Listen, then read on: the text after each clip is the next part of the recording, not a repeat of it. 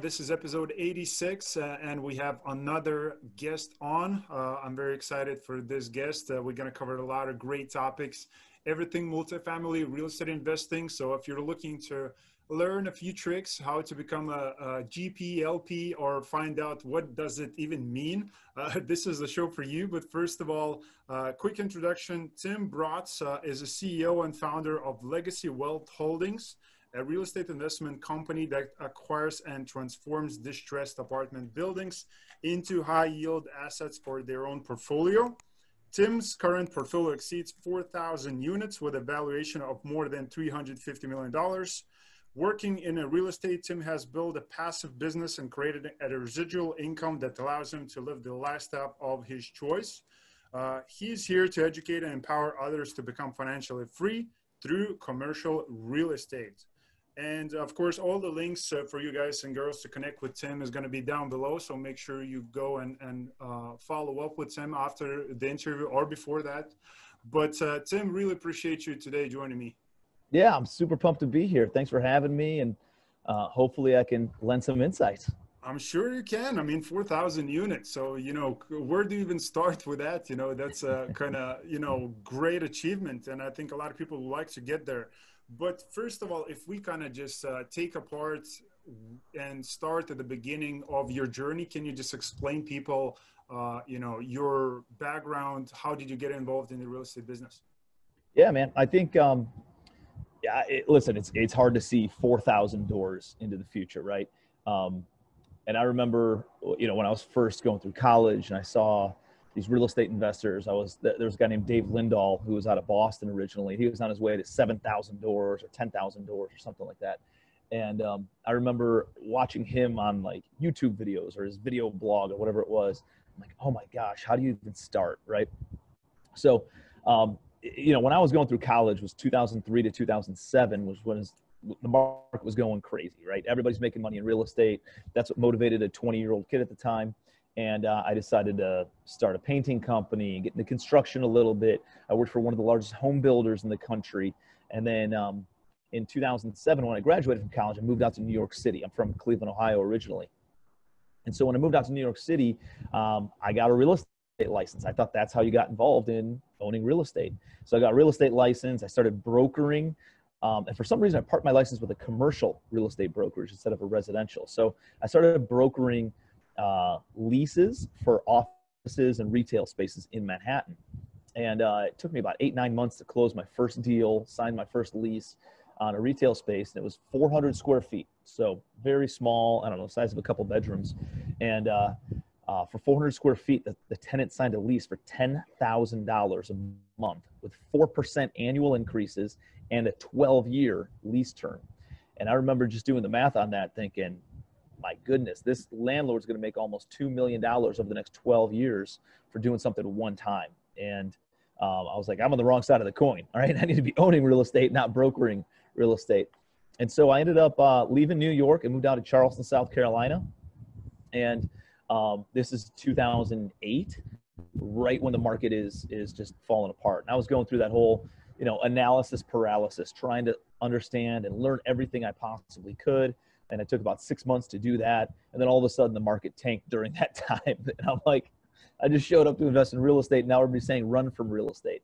So i uh, uh, what was fortunate though is is i was able to get involved at the bottom of the marketplace. So i started learning um, and I, it, it's hard to lose when you're buying houses for fifteen or twenty thousand dollars, you know, that'll rent for six or seven hundred dollars a month. And so, um, you could always just sit on it for cash flow. But the hard part was raising money. It was very difficult. There were deals everywhere, but there was no money. Nobody wanted to invest in real estate. So I had to learn how to be creative. I had to get seller financing. I had to learn how to raise private money. I had to, um, you know, do these lease with options and, and things like that. That really gave me a lot of tools to get creative on how to find great deals and how to source great deals and how to structure great deals um, and get involved in deals without using any of my own capital. And so uh, I, I got pretty good at finding deals. I got pretty good at building up a little bit of a portfolio. I started meeting people with money, and they said, "Hey, I have money, but I don't have the bandwidth. I don't have the knowledge. I don't have the expertise to go out and find deals and renovate them and manage them. And Tim, why don't you do the work and I'll bring the money? And I ended up meeting private money lenders, and that's how I got my first private money lender. Um, I just kind of grew that. You know, I, I, I bought one house, right, and then I bought three houses, and then I bought a duplex, and then I bought another house, and I just kind of organically grew it to uh, about 10 units over the course of three years, I want to say. Um, and I was I, I wasn't rich, but actually no, I'm sorry, it was it was less than that. It was about 18, 24 months, and um, I wasn't rich, but I was financially free. I had uh, 10 properties. It paid for all the operating expenses, paid for all the debt service, paid for all my personal expenses. Excuse me, and put and put some money in my pocket also. So, not a lot. I made extra thousand dollars a month after all those things were paid. So I wasn't rich, but I was financially free at the age of 25 years old. And I'm thinking, I got this figured out, right? So then all of a sudden, I'm this serial entrepreneur and I go and get involved in all these other different like businesses and chase the shiny objects. And was completely broke in 2012. Sold my real estate and was completely broke in 2012. And it, the only house I still had was my own primary home. And I had to sell that in order to get out of the situation that I was in. And, and um, real estate saved me. So all of a sudden it worked when I was 25. It saved me when I was 27. And I realized like I just need to focus on real estate. And so, um, you know, kind of press the reset button. I moved back to Cleveland, Ohio. Uh, got engaged to my now my wife, and um, moved back in with my parents. It was you know pretty embarrassing and and uh, tough time, but you know, uh, swallowed my pride and just started over again. And I bought another property and bought another property. And I started, and I, and I had this, this couple of brothers who uh, brought private money to me. And they said, Hey man, um, see what you're doing. We'd love to be a partner. And I gave up 67% of every deal I did to them. I didn't get fees. I didn't get acquisition fees, asset management fees. I didn't get anything like that. Um, I got a salary of $3,000 a month and that was it. And I had to go out and do all the work. I found deals, I renovated them, I sometimes swung the hammer, I managed contractors, I collected rent, I placed tenants, I kicked out tenants, I was at eviction court, I was doing all those different things to the point that, um, you know, I had, I had, uh, uh, I knew that I had to pay my dues kind of a thing is, is where my head was at.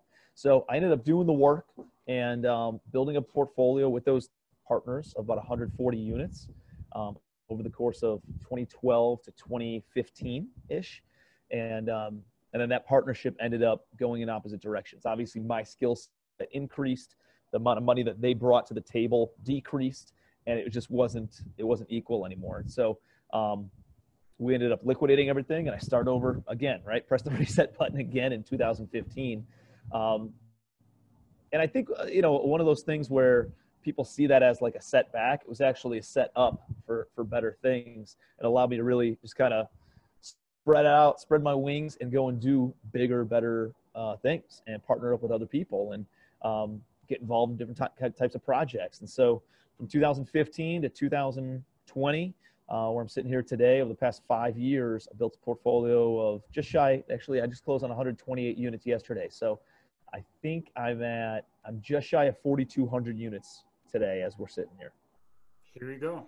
Here you go. And it's been a quite a journey. it's been quite yeah, a journey yeah, for you so been, far. it's I been a, it's been a lot and it's been uh but it's been good. You know, like I, I haven't um listen man, I, I I went through a lot of struggles. I went through a lot of um you know, kind of getting kicked in the crotch, punched in the face, kind of a thing. Um, but I wouldn't change any of it. Got me to where I am today, and yeah. um, like sometimes you got to go through some of those things they're learning curves it it made me better and uh, at the end of the day i just i never quit you know and that was I, I, think a differentiator between a lot of people who jump from asset class to asset class or business to business or industry to industry um, it, it takes a lot of work to get off the ground and a lot of people they think hey the grass is going to be greener on the other side if i just jump now you know? But then they got to get that off the ground right? And then i'll and they just they never get ahead because they never become an expert at it. And i never had anything to retreat to. Uh, real estate's the only thing i've ever known since i was in college. And so um, what was i going to do? Like i didn't have any other options right? All my ships were burned. I had to either figure it out and make it work or or die trying. So um, i think that's a that's a big differentiator for a lot of people Got it, got it. And again, uh, I would love for for you to give uh, advice for people you know who are watching and thinking about you know starting something up. But again they just lost an information because you know in this day and age there's so many opportunities that you can become wealthy with. Uh, again the key to becoming a wealthy with that one thing is just being focused and becoming great at it is is, is that exactly what you did. You know since yeah, 2007 you just stay in the real estate lane and that's what you did. Of course you, you changed the you know the asset classes. You went from commercial to single family then back to commercial multifamily. But what will be your advice for people who don't know where to start like because they're just lost in all this information? Yeah i, I would just go out and find a deal. You know a lot of people like i need i need all the information first before i can go and buy a deal i don't care if it's a single family deal and it's a it's a house in a c class neighborhood even a d class neighborhood a war zone doesn't even matter go out and just buy something buy something that's super cheap just kind of get involved and just do a deal right you're going to learn more from doing that first deal than you will by reading about it in 100 books it's like learning how to swim are you going to learn how to swim by reading about swimming in a book or do you actually need to get in the water and start treading water and practicing the different strokes. You actually have to get in the water. Real estate's the same thing. You have to go out and do deals. Doesn't matter how much you read, how many podcasts you listen to. If you are not out doing deals, you're not going to learn the tricks of the trade. And um, and are, you know, are you going to get punched in the mouth? Yeah, a lot. Right? It's going to happen by contractors, by tenants, by vendors, by joint venture partners, by employees, by all these different people. And um, it's it's part of the game. But here's what I know real estate is not an experiment right? Like yeah, like i know that it works. Everybody knows that it works. How many millionaires and billionaires have been made from real estate more than in any other industry? So you know it works. Now you just got to go out and refine the skill sets and, and get the information uh, get really good at the operation side of things. Um, really the key is is three things. Finding deals finding money and refining your operations. You're doing those three those three things all the time, and you can have a ton of success in real estate. Those are the only three things that really, really matter. It's like your vital signs, right? It's like your heartbeat and your brain activity and and your your breath, right? It's like those are the three things that are going to keep you alive in this business. Got it, got it. That that's uh, I love the way you put out, and I love that that you said that real estate investing is not an experiment. Like it's already works and it's time proven, you know, investment strategy. So talking about the investment strategies, can you go back to the time where you actually acquired your first deal? Again, I think it will give a lot of great insights for the people again who are going to be starting out in this uh, industry. So can you kind of you know talk about how did you have uh, how did you find the deal and how did you close it? How how did you operate it and where it was? Yeah, yeah. So my first, I'll, I'll give you two. Um, my first uh, uh, house that I ever purchased was in it was in April of 2009, and this is in the bottom of the of the real estate market, right? So you could buy anything you wanted on the MLS, and I went out there. The cheapest house on the entire MLS was twenty five thousand dollars, and uh, that was great, right? It's a cheap house. Problem was I didn't have twenty five thousand dollars, so how do you get $25,000 when I was 23 years old and I have zero experience in real estate? I'm a punk 23 year old kid, and this is the worst real estate recession this country has ever seen. And everybody's saying, run, run, run from real estate. It's not easy to go and acquire capital in order to go and invest in, in real estate, right? When you've never done a deal before, and everybody's saying, like, all these people are going broke six months prior because of real estate. So um, the good news is I had this this friend named Mastercard who did have a line of I had a line of credit with three thousand dollars on my credit card. So I called them up and I said, "Hey, I'm about to make a big purchase. I need you to increase my limit." And um, they said, "What do you need?" I said, "I need a hundred thousand dollars on my limit." They said, "No chance. That's not going to happen. You've been a great customer for 15 months that you've been, you know, out of college, but guess what? We're not going to give you that much money." And uh, I said, "Well, how much can you give me right now over the phone?" They give me fifteen thousand dollars. So that's great, but I still don't have 25 grand. So I made an offer on the cheapest house on the MLS at $12,000.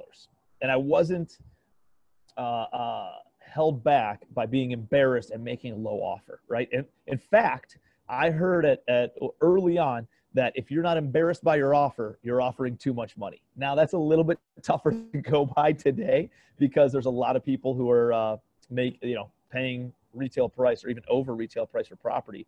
And uh, but back then, hey, uh, there were so many properties on the market Like, what? what yeah, I'm making an offer to a bank. Is a, is a bank really going to be that? You know, I mean, it's a it's a faceless corporation. I was like, I was I was okay going in a lowball offer at, at the at a bank. So the bank comes back at fourteen thousand. Well, we went back and forth, and I ended up getting it for fourteen thousand dollars.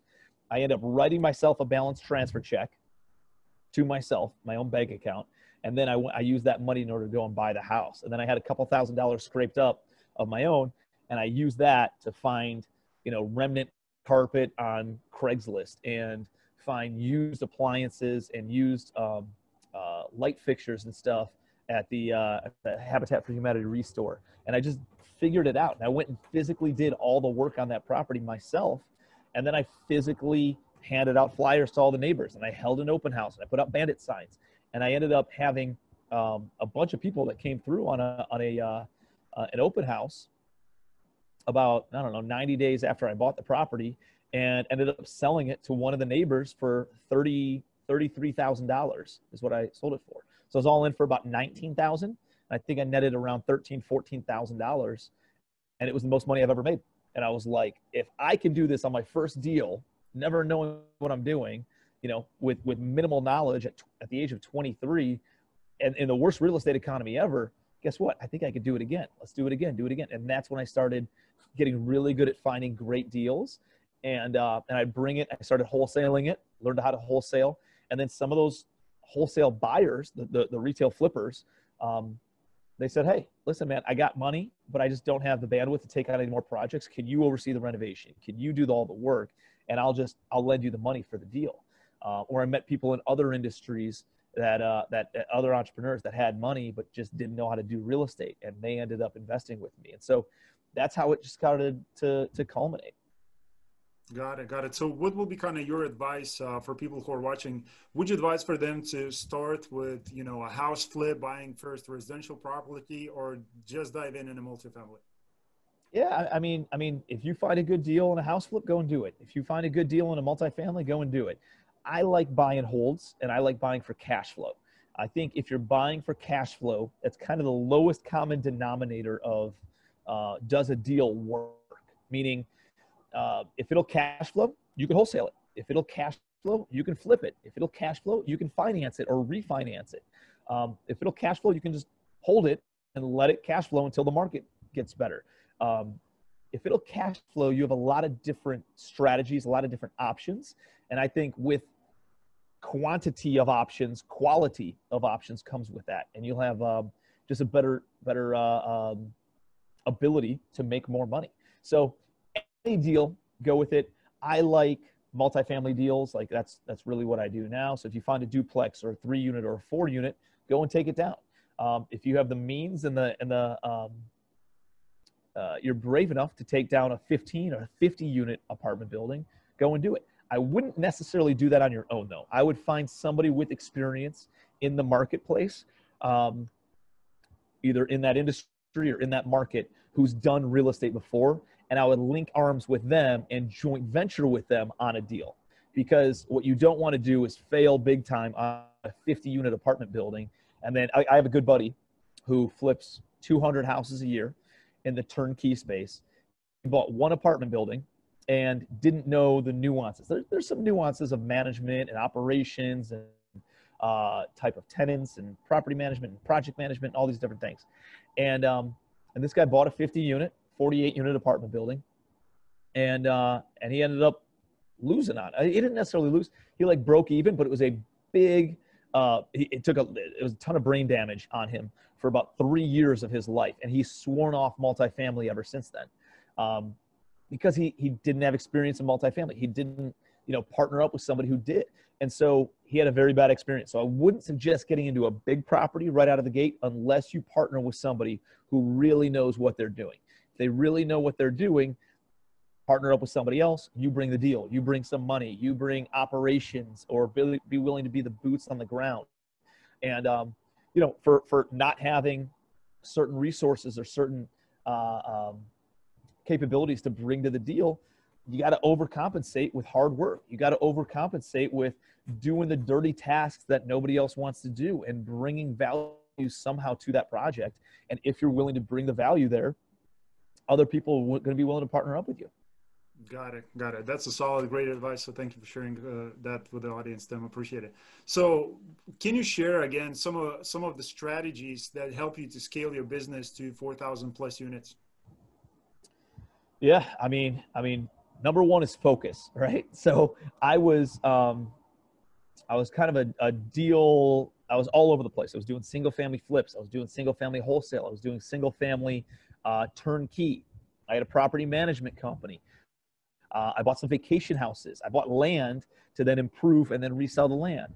I bought uh, office. I bought um, storage. I bought I bought a whole bunch of different things along with multifamily, and I was so scattered. I was so diverse. I was diversified, which means I I actually get scared when people say they're diversified in lots of different industries and markets and all this stuff because um, that tells me that they're not focused. I'd rather see somebody who's focused, who understands their niche and is the best in that niche in whatever you know in that marketplace or in that um, in that niche itself. So for me, I, I went on vacation in August of 2017, and I had a few hundred apartment units that I had built up again. And so I sit on vacation and I got all these different businesses and, and industries or, or asset classes that I'm focused on. Not, not really focused on, but I think I'm focused on them. And I'm sitting there on a lake in upstate New York and um, I woke up early and I'm having a cup of coffee and I'm doing over I'm going over my goal setting and I'm going over my um, uh, uh, my net worth. And you know you get very uh, reflective I think when you're on vacation and nobody's awake yet and I'm just hanging out and thinking about life and I'm in this beautiful setting. And um, and I had this epiphany and I'm looking at my net worth and I'm realizing 90% of my net worth came from apartment buildings but it was only about 10% of the time that I spent on business. And I'm like, what, what am I doing? Like, what if I spent 100% of my time? What could that do to my net worth? And so after that vacation, I came back and on Monday, I walk in my office and I told my team, we are no longer doing anything other than buying single, I'm sorry, apartment buildings, buying multifamily real estate. So I said, we're going to see all the single family through to the finish that's already in the, in the pipeline. We'll finish it all out over the next six months and um, and that gave us a little bit of cash to to cover while we were going out and acquiring more apartment buildings. But, but guess what? When all of a sudden you focus on something different, I told my acquisitions guy, you don't look at any more single family, only look at apartments. You know what the next apartment deal was that he brought me? 15 units. I'm sorry, it was 11 units in a great location in uh, in a in a solid B plus A minus kind of an area, uh, trending upward uh, real real trendy, cool kind of a, kind of an area of, of Cleveland, Ohio. And um, needed a lot of work though, so we didn't want to take it on ourselves. So we ended up wholesaling it. We netted eighty-seven thousand dollars from that wholesale deal. Then I found a 14 unit apartment building. We ended up flipping it, and I made $120,000 on that inside six months. And then like, and it just kept, and then all of a sudden I found a 20 unit and I ended up holding it. And I found a nine unit and I ended up holding it. I found an 11 unit and I ended up holding it. And then I organically built up my portfolio. So then I took down a 50 unit, and then I took down a 72 unit, and then I had uh, you know a few hundred units in my portfolio now, where uh, all right about 600, where then a 700 unit portfolio came across my desk, and I could qualify to buy that, and it doubled my portfolio overnight to about 1,300 units.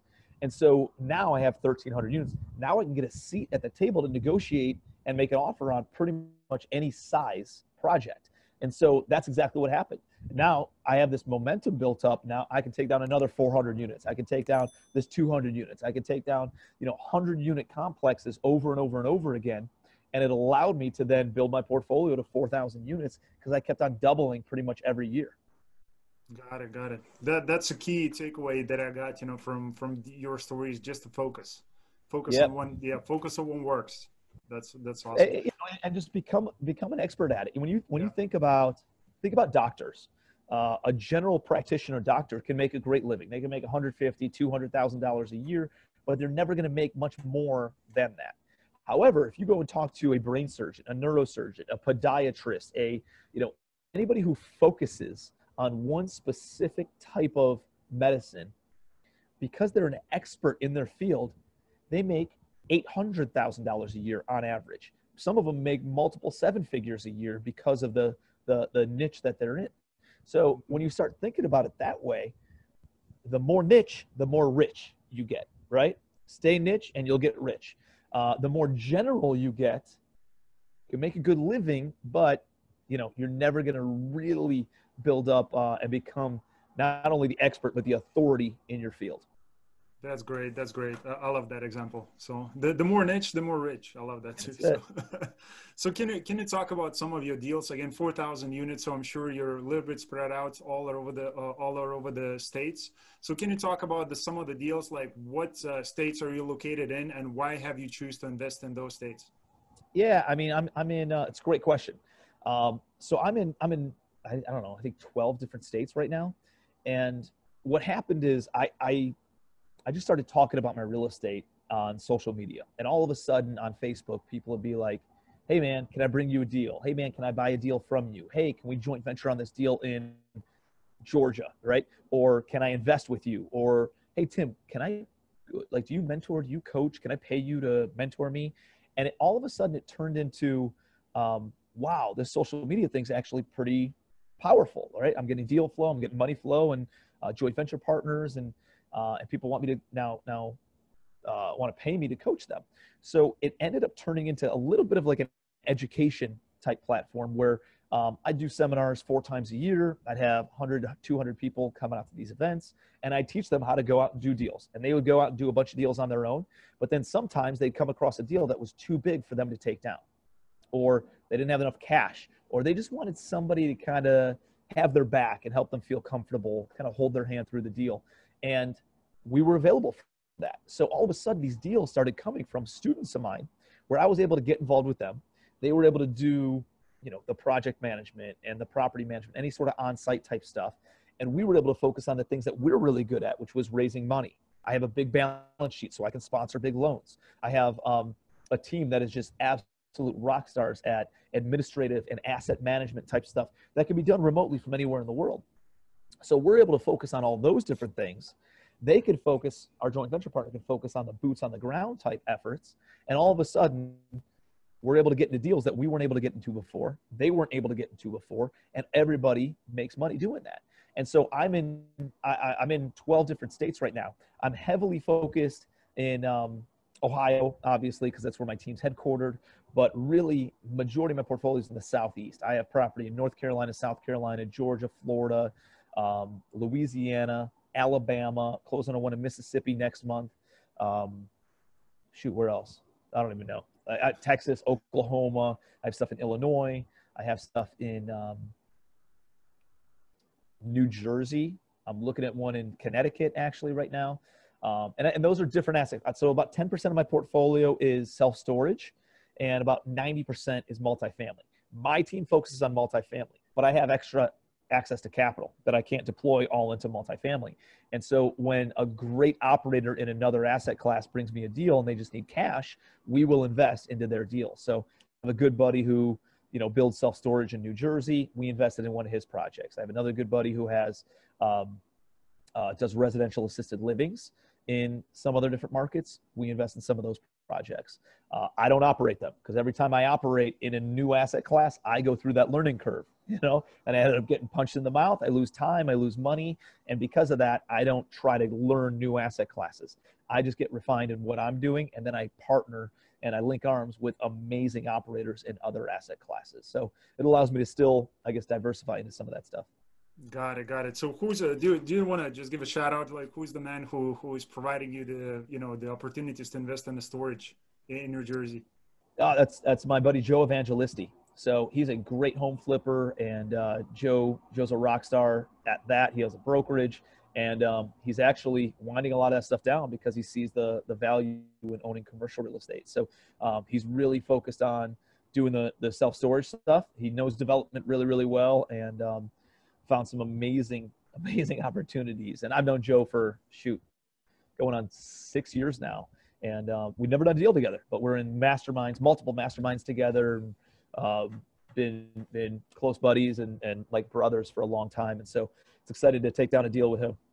Here you go. Awesome, awesome. So listen, any advice for people who are watching? What is your strategy investing in, you know, multifamily in particular, do with the core, the COVID times?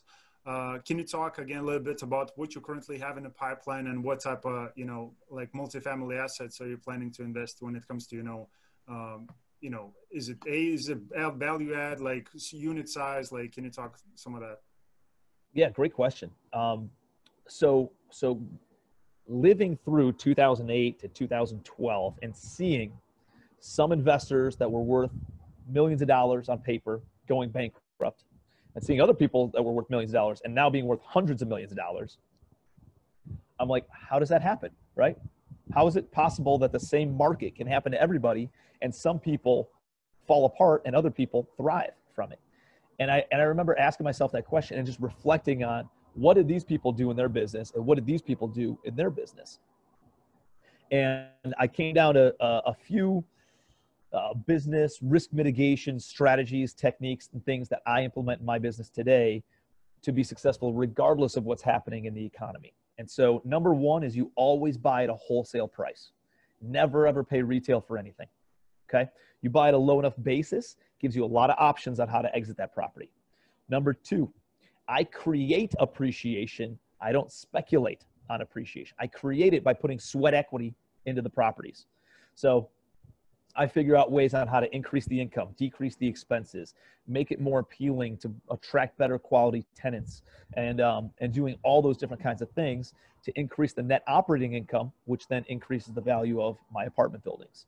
Um, so that's number two. Number three, kind of part of that is never speculate. I never ever uh, I'll hope for appreciation, but I will never bank on appreciation, you know, just natural appreciation. I want to create that. Uh, number four, what we talked about earlier, buy for cash flow. It's the lowest common denominator of uh, can you make this deal work? And if you if it'll cash flow, you got a lot of different strategies, including riding out any sort of economic storm that could occur. Another one, sticking to B class areas. I I stick to A and B class workforce housing. Uh, the war zones, like I, you just don't want to do it. It's hard to manage those. You can have some great returns on paper. It might look really good. Um, but it's just, it's a, it's a lot of calories to manage that stuff. And, uh, uh, eventually like it's going to catch up to you. Your turnover is going to be pretty significant. So I just don't get into war zones. Uh, I also don't get into luxury properties. I think when the market's good, everybody can afford B class workforce housing. And when the market shifts, all those luxury renters move into more of a workforce housing. And so I stick to, I think it's a very insulated asset class to stay in. Um, what else? Favorable financing terms. You know, I used to do heavy value adds. Now we're not doing as heavy of value adds. Well, like the property I just bought yesterday was 87% occupied when we purchased it. And there's room to bump rents. There's room to update units. They're overpaying for a lot of their management expenses, maintenance expenses. There's things that we can reduce uh, on the expense side. There's ways that we can increase the income side, and um, and it's already pretty stabilized to the point where we were able to go get an agency loan, which is like Fannie Mae, Freddie Mac, and we were able to get great long-term fixed interest rate, seven-year term, 30-year amortization schedule, non-recourse loan uh, that we were able to put in place. And I only got a seven-year term. Usually, I get 10 to 15-year terms but I got a seven year term because I wanted a lower prepayment penalty because I plan on refinancing this in the next 24 months. Um, but if I can't refinance or if things really shift, I, I guess what? I got seven year term. And regardless of what happens with the economy, we bought, we bought it at a wholesale price. We, we created appreciation. It cash flows from day one. And I can ride out any sort of economic storm over the next seven years on this property and refinance or sell seven years from now. Pay down some principal, let the property appreciate, you know, a lot of, a lot of good things. So, you know, I'm doing all those different kinds of things uh, I'm making sure that there aren't contingencies in the loan where they, the bank can call it loan due at any given time, even if it is performing. That messed up a lot of great operators before just because the loan financing terms that they had. So I'm looking at all those different kinds of things. And that's all stuff that you learn from other people's mistakes and from your own mistakes. So uh, some of that I learned from taking my own lumps in business and a lot of it I learned from other people's lumps in business as well, and just refining my business model to make sure that that doesn't happen to me. Got it, got it. Again, great, great advice on you know investing in financial strategy. So, uh, again, as I spoke about before, are you planning to you know like what do you currently have in the pipeline? Because you mentioned you closed, uh, about to close, which congratulations on that. 120 plus units you mentioned before. So, are you planning to close on some other deals this year? Yeah, we have um, we have another 76 unit under contract right now. We have a uh, um, 32 that's just with a business partner. We're just coming in, we're mentoring on that one. I'm not bringing any money, I'm not doing any of the work, I'm not sponsoring the loan. It's just somebody's buying a 32 unit. They asked me to come involved and just kind of walk through. It's a student's good friend of mine, and they're, they're my mastermind. So I'm going to partner up on that one. That's 32 units. We got another one that's I think 60, 68 or 78 or something like that units. Um, that we will will sponsor that loan. We'll bring money for that one. Um, I have another uh, 300 units in Texas right now that we're looking 340 some units in Texas right now that we're looking at. We have it under contract. Uh, we're going through due diligence and all that kind of stuff. I don't know if it'll shake out to be a deal or not, but um, I mean we're we're still actively looking. It just needs to meet our buying criteria. You know, it needs to meet. Um, we we want to be all in for 65% of that stabilized value. So we want to be all in for properties worth 10 million bucks. We want to be all in for six and a half million dollars purchase price, renovation costs, holding costs. And um, every deal out of my 4,000 units uh, falls into that criteria. I was looking at it yesterday. I'm 63.73% of, uh, of the stabilized value is what my all-in cost with my debt and my equity investors uh, in my portfolio. Got it, got it. Okay, so talking about the social media a little bit, because you mentioned you, again, uh, but the way it sounds, you have a lot of people that you're helping with to build uh, and create their own personal wealth. And you mentioned all these students coming through the social media. So can you talk about, because I think it will be very valuable for people who are watching, uh, like how did you build those social media strategies to get that type of attention? It wasn't intentional originally. Now it is, right? I intentionally post on a regular basis, but it wasn't intentional originally. I just kind of, I do, I just believe that there's a lot of real estate out there. There's a lot of wealth to go around. I could maybe help some people uh, by talking about the deals that I'm doing. And so I just posted about, you know, walking through a property and here's how we're renovating. And I posted about how we found that deal. I posted about the economics and the financial of like, what, you know, here's what we bought it for. Here's what we're into it for. Here's what it's going to be worth. Here's what the cash flow will be. And, uh, and I, that's, and I, here's some pictures of the property and, um, you know headaches also. Not only, not just wins but but losses as well. And you post about mm-hmm. that and all of a sudden people get your you know you get their attention because they're like man this guy's talking about real stuff. He's talking about he's really authentic and genuine about uh, the good and the bad. And all of a sudden it just and then it turned into private money lenders. And then it turned into um, uh, invitations to be on podcasts and then it turned into uh, all this other stuff that which turned into an education platform where actually we make money from the education side and uh, uh, and then I, I, take all the money that I make in my real estate and I just keep on rolling it forward into more real estate. So um, it allows me to not have to spend or live off of any of the cash flows and I just keep on rolling the money forward. And it's like, how much, you know, how, how big can we build this, this thing now? Yeah, yeah. Okay. So can you talk about the top three actions that you mentioned before, you know, uh, on how someone can become successful in commercial real estate? Yeah, I, I, would just get great at sourcing deals. Source deal, like find off-market, direct-to-seller deals, not the ones that the brokers are shopping around. Go direct to sellers. You know, this is like the same strategies used in single family you can use in multifamily. You know, direct mail, outbound phone calls, text message blasts, um, knocking on doors, driving for dollars, dialing for dollars, uh, hanging out and asking for referrals from people who are in the real estate industry. Like that's all ways that you can find great off-market deals. And if you can get to them before brokers can, chances are you can negotiate a better price point, you can negotiate better terms, and um, uh, you don't have to get into bidding war and all of a sudden the price gets bid up. So that's on the the finding deals. Number two, sourcing money you got to tell people that that what you do. You can't be a secret agent about investing in real estate. People aren't just going to be like, like, start waving money around and saying hey marty can i come and invest with you? Right? Like you got to tell people they have to know that you bring on investors that you pay under these sorts of terms right? And the more people that you plant that seed with and you you develop relationships with the more people are going to know.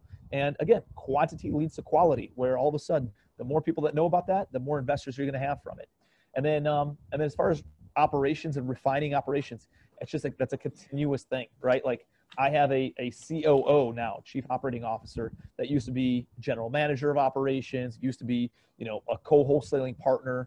And, um, and he just, he's really good at refining operations. I'm really good at thinking like, Hey, let's go and light the world on fire and take down as much stuff. And then he's like, he brings uh, order to my chaos that I create, you know? And he's like, hey, we're spending too much on this. I'm like, ah, who cares? Just generate more revenue. You know, that's more my mindset. He's more, let's cut costs, let's refine operations. And it's a great dichotomy of our relationship because we balance each other so well. Um, where I, I get him thinking bigger, and then he also gets me thinking more on a on a you know even keel basis. Mm-hmm. So, talking about the partnerships, maybe you can give a few advice for people who are looking to get a partner, like what things they should be looking for in, a, in that great partner. I, I think, so, like a lot of people say, "Hey, I want to find a partner who, who is just like me." That's not the right thing. You take a look at uh, um, uh, Steve Jobs and Steve Wozniak, two totally different personalities and behavioral types. Take a look at uh, Paul Allen and Bill Gates, two totally different behavioral types. Take a look at John D. Rockefeller and Henry Flagler, two different uh, um, behavioral types and mindsets. Same thing. You want people who are going to complement you um, and and lift up where you are maybe not as strong or maybe not as not as um, uh, driven and focused on, and uh, they're going to be able to do that better than you could, and they enjoy doing that uh, activity. Like Matt Carlin is amazing at, at the administrative side of things. I'm not very good at it. I'm good at being on podcasts. I'm good at speaking to groups. I'm good at, you know, stirring things up on social media. He's really good at refining operations, you know, and putting standard operating procedures in place and putting checklists in place and all those different kinds of things that I'm I'm I can do, but it takes me a lot of work. It takes me a lot of effort to get into that type of mindset. And he could do the social media stuff. He could speak in front of, but it's more of a draining activity for him, you know? So it's like stay inside your genius zone, do what you're really, really good at. You're going to get better at it because you're doing it more often. You're going to like it more because you're really good at it. And all of a sudden, it's a positive spiral that you get into because it's an activity that you're really good at you really enjoy doing. And you just, you're, you're happier with life, you know, because I do the stuff that I like to do now instead of being a solopreneur where I had to do everything all the time. It was just so draining doing bookkeeping. It's so draining doing, you know, the administrative tasks. And so it's um, find somebody who complements your skill sets. Got it. Got it. Super good advice. Again, uh, as you mentioned yourself, you're good at a lot of different things. But what will be kind of this one thing that you always want people to remember when they meet you all the time? Oh man, um, yeah, I, that's that's a good question. I, I would say um, as far as skill set goes, I'm I'm pretty good at like social media and um, and developing a good team. I believe in people. I can paint a great vision. People get on board, and um, uh, just based on I can get them looking three, five, ten years out of what's what's coming down the pipeline. Um, so I, would say I'm a, I'm a really good vision caster. Is um, is really where I need to be spending my time doing the most. Um, as far as what I want people to remember me for, is that kind of the question that you were asking? Yep. Um, I, somebody who gives back, somebody who uh, wasn't all about themselves, that that actually wanted to help other people become wealthy and um, help them with their financials and and they're uh, building a financial fortress around their family. And like where I get the greatest fulfillment is somebody who sends me a Facebook message and be like, dude, you fa- you changed my family's financial tree forever, right? Because of what I learned at this event or because of this post or like, oh my goodness, like you opened my eyes to this. Those kinds of things um, give me the most fulfillment. Like my hope is, if I never do a deal with you, but you write, you you become a multi-billionaire, and um, you say, hey, it's all because I, I heard this guy Tim Bratz on a podcast that really kind of got the flame rolling, you know, and and created the spark that then turned into this this bonfire. And um, like like something like that like that that makes me feel good you know? I think there's an abundance of wealth in this world and i don't think there's any limitation to you getting wealth because mm-hmm. i have wealth. And i think yeah. actually you being wealthy and me being wealthy create more opportunity for everybody. And um, i think we all have a responsibility to make as much money inside the time that we dedicate to economics and work um, as we possibly can and then we take that and we make an impact with it. The more money you have the more money you make the more impact you can you can make with it. So um that's so that's true. So my true, belief yeah. man.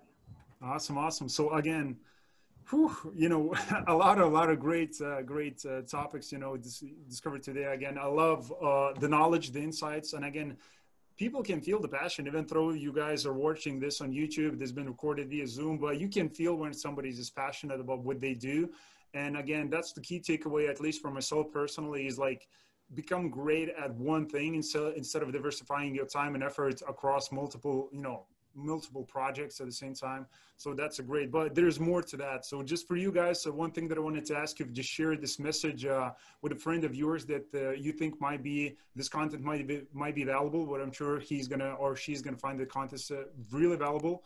But before that, uh, I would love for you guys to get in contact with this man because, again, he's dedicated and still dedicating his time to help all the people, as he mentioned before, you know, to succeed in real estate business. So, uh, question for you, Tim: What will be kind of those main platforms for people to contact you personally? Yeah, I appreciate that, bud. Um, I would just say, you know, find me on, on Facebook, you know, at TL Bratz uh, Instagram at Tim Bratz. And uh, those are the two I'm most active on. I'm on LinkedIn a little bit too. And then my website's legacywealthholdings.com if you want to just kind of check out some of my, my other um, posts and uh, insights, knowledge, interviews, and, and some of that kind of stuff. So, um, yeah, I appreciate you having me, bud. Great questions. And I appreciate all the value that you create and, and that you're putting out there in the world. So um, I know it's going to come back and, and repay you a hundredfold and you're going to do some great things with it. So thank you so much for having me. Oh, it's a, it's a pleasure. That's what we do it for because we want to spread the knowledge of, you know, uh, sophisticated, intelligent people who want to help others at the same time while they grow in their own personal businesses. So it's been awesome. It, it has been a true pleasure. So guys, uh, really appreciate you watching. Again, if you just do that, pass it along the, the message. And this has been an episode with Tim Bratz. Uh, make sure to check it out other interviews as well at the same time. Uh, I appreciate you watching and I'm always, I'm going to see you in the next episode. Thanks.